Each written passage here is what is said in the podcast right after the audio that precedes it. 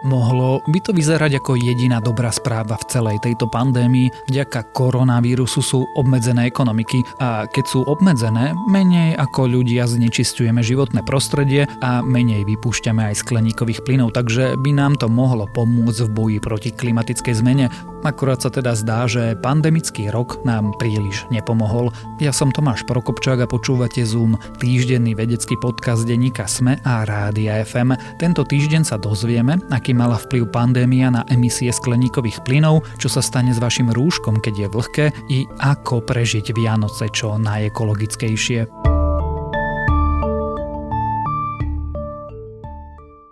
Ak máte viac ako 15 rokov, zažili ste počas svojho života 10 najteplejších rokov v histórii meraní. Ak ste starší ako 22 rokov, prežili ste takýchto nadpriemerných rokov 20. Teraz sa k najteplejším prída aj rok 2020 a to aj napriek tomu, že počas pandemických opatrení rekordne klesli emisie skleníkových plynov, ktoré poháňajú prebiehajúcu klimatickú zmenu. Podľa prvých odhadov a meraní Svetovej meteorologickej organizácie Rusie bude pandemický rok dokonca jedným z troch najteplejších od konca 19. storočia.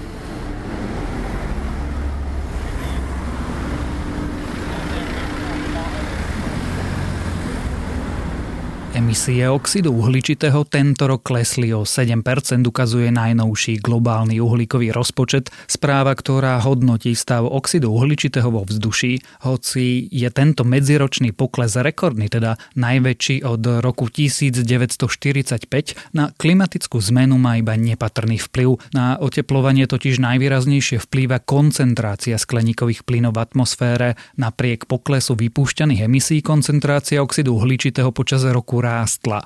Jeden medziročný pokles emisí pritom výrazne nezmení koncentráciu oxidu uhličitého, pretože plyn môže zostať v atmosfére stovky až tisícky rokov. To, že tohtoročný pokles neovplyvnil prebiehajúcu klimatickú zmenu, však neznamená, že znižovanie emisí nemá zmysel, má len nesmie byť iba jednoročné. Pandemické opatrenia boli vynútené. Zásah proti klimatickej zmene si vyžaduje systematické kroky, aby sme dosiahli ciele Parískej klimatickej dohody, teda udržať do konca storočia priemerné globálne oteplenie na 1,5 stupňa Celzia alebo aspoň pod 2 stupne. Ľudia by museli museli v nasledujúcom desaťročí každoročne vyrobiť o 1 až 2 miliardy tón oxidu uhličitého menej, teda každý rok by museli emisie klesať rovnakým tempom ako v tomto roku. A v znižovaní bude treba pokračovať, až kým by sme v roku 2050 nedosiahli uhlíkovú neutralitu. A ideálne aj neskôr, aby planeta bola schopná začať zachytávať viac uhlíka, ako ľudstvo vyprodukuje. Jeho koncentrácia v atmosfére by sa tak mohla začať postupne postupne znižovať. Vedci sa však už teraz obávajú, že po skončení krízy spôsobenej pandémiou covidu emisie prudko stúpnú, podobne ako to bolo v roku 2009 po skončení ekonomickej krízy.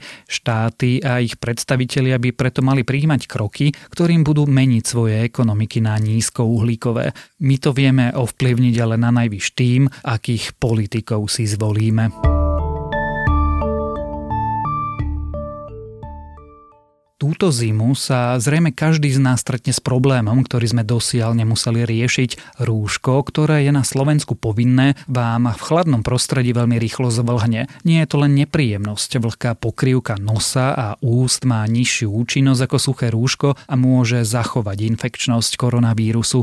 Aká je za tým veda a čo by ste teda mali robiť, keď vám rúško zvlhne? Rúško vám totiž nenavlhne iba keď prší či sneží. Ak je vonku chladno, tkanina pred ústami môže ovlhnúť aj z vydychovaného vzduchu. Teplý dých na chladnom vzduchu skondenzuje a premení sa na vodnú paru, ktorá sa prichytí na látke. Podobný efekt sa deje aj vtedy, keď sa vám s nasadeným rúškom zahmlia okuliare. Koronavírus má ale rád vlhké prostredie, zachováva si v ňom svoju infekčnosť. Keď máte nasadené suché a čisté rúško, funguje proti vírusu tak, ako má. Zachytí aerosol, v ktorom sú vírusové častice. Na suchom rúšku sa následne aerosol vysúdi vysuší a vysušený vírus stráca schopnosť infikovať človeka. Ak je ale rúško vlhké, kvapôčky sa na ňom síce zachytia, no vírus nevyschne a je naďalej infekčný.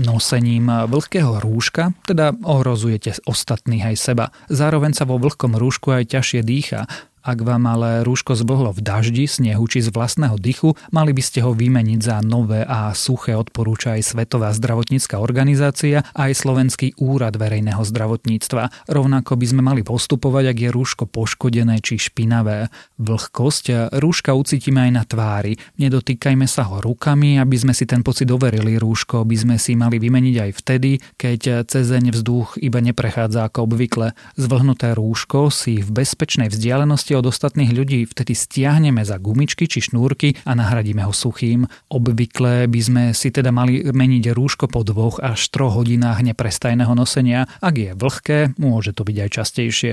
Aj v čase zimy a vlhkého počasia by sme so sebou mali nosiť viacero náhradných suchých rúšok. Nemajme ich pohodené v taške či vo vreckách. Čisté rúška môžeme nosiť v mikrotenovom vrecúšku alebo v inom bezpečnom obale. Použité bavlnené rúško uložíme do osobitného obalu. Po príchode domov môžeme všetky pokrývky tváre oprať aspoň pri 60 stupňoch, prípadne vyvariť aspoň 5 minút vo vriacej vode a následne ožehliť na sucho. Ak nám ale zvlhlo jednorazové rúško, dajme si ho dole z tváre a odhoďme ho. Jednorazové rúška totiž nie sú určené na opakované použitie.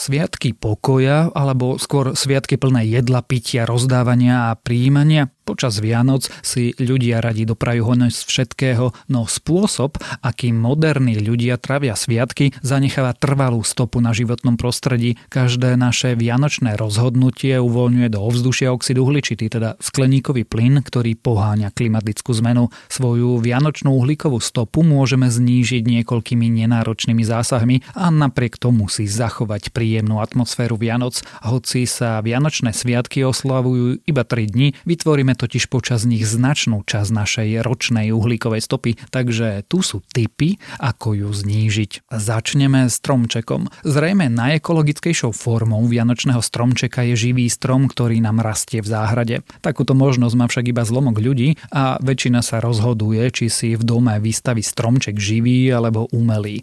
Ich uhlíková stopa závisí od toho, odkiaľ náš stromček pochádza a ako sa ho po Vianocach zbavíme.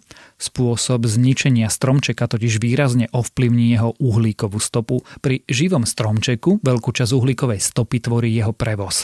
Snažte sa preto vyberať strom od lokálnych pestovateľov, prípadne zvážte prenájom stromčeka a uistite sa, či ho naozaj potom zasadia.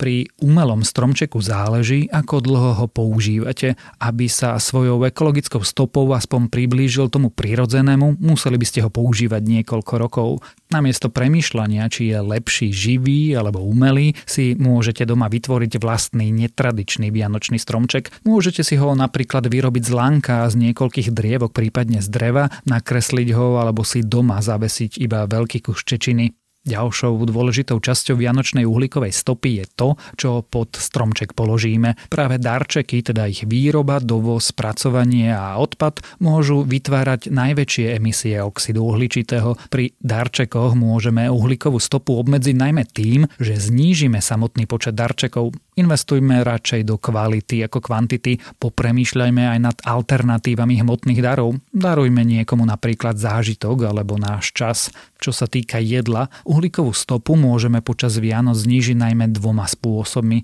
Znížime spotrebu mesa a obmedzíme plýtvanie jedlom. Jednotlivé jedlá a koláčiky pripravme v takom množstve, aké skutočne zjeme a samozrejme pomôže aj obmedziť cestovanie, ale to by sme v čase pandémie mali urobiť tak či tak už len preto, aby sme neohrozili zdravie našich blízkych.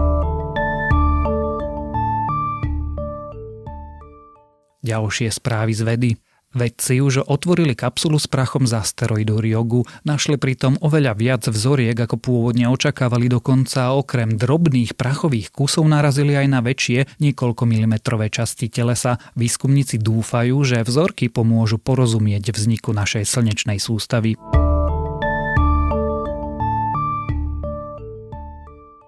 Rýchle kráčanie v úzkých koridoroch paradoxne zvyšuje riziko nákazy novým koronavírusom a nie ho znižuje. Vedci simulovali pohyb drobných kvapôčok a modely im ukázali, že úzke priestory a rýchly pohyb v nich v niektorých prípadoch zvyšujú riziko, najmä pre deti.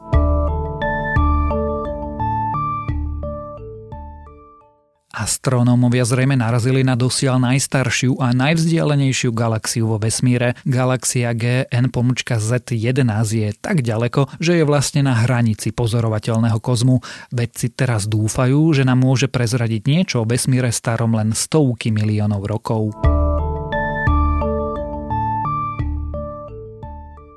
Za kolaps dávnej transoxanskej civilizácie na území dnešného Uzbekistanu a Tadžikistanu či Kyrgyzska nemohla invázia Mongolovou v vrcholnom stredoveku, ako sa vedci 10 ročia domnievali. Nový výskum sedimentov zo zavlažovacích kanálov naznačuje, že dôvodom bola klimatická zmena.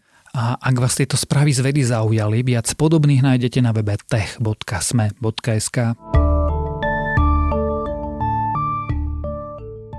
Počúvali ste Zoom, týždenný vedecký podcast denníka SME a Rádia FM. Zoom nájdete aj vo vysielaní rána na fm vo vašich mobilných podcastových aplikáciách, na streamovacej službe Spotify alebo na adrese sme.sk lomka Zoom. Ja som Tomáš Prokopčák a tieto vianočné texty napísali Michaela Naďova a Renáta Zelna. Za zvuk a postprodukciu ďakujeme Nikole Bajánovej.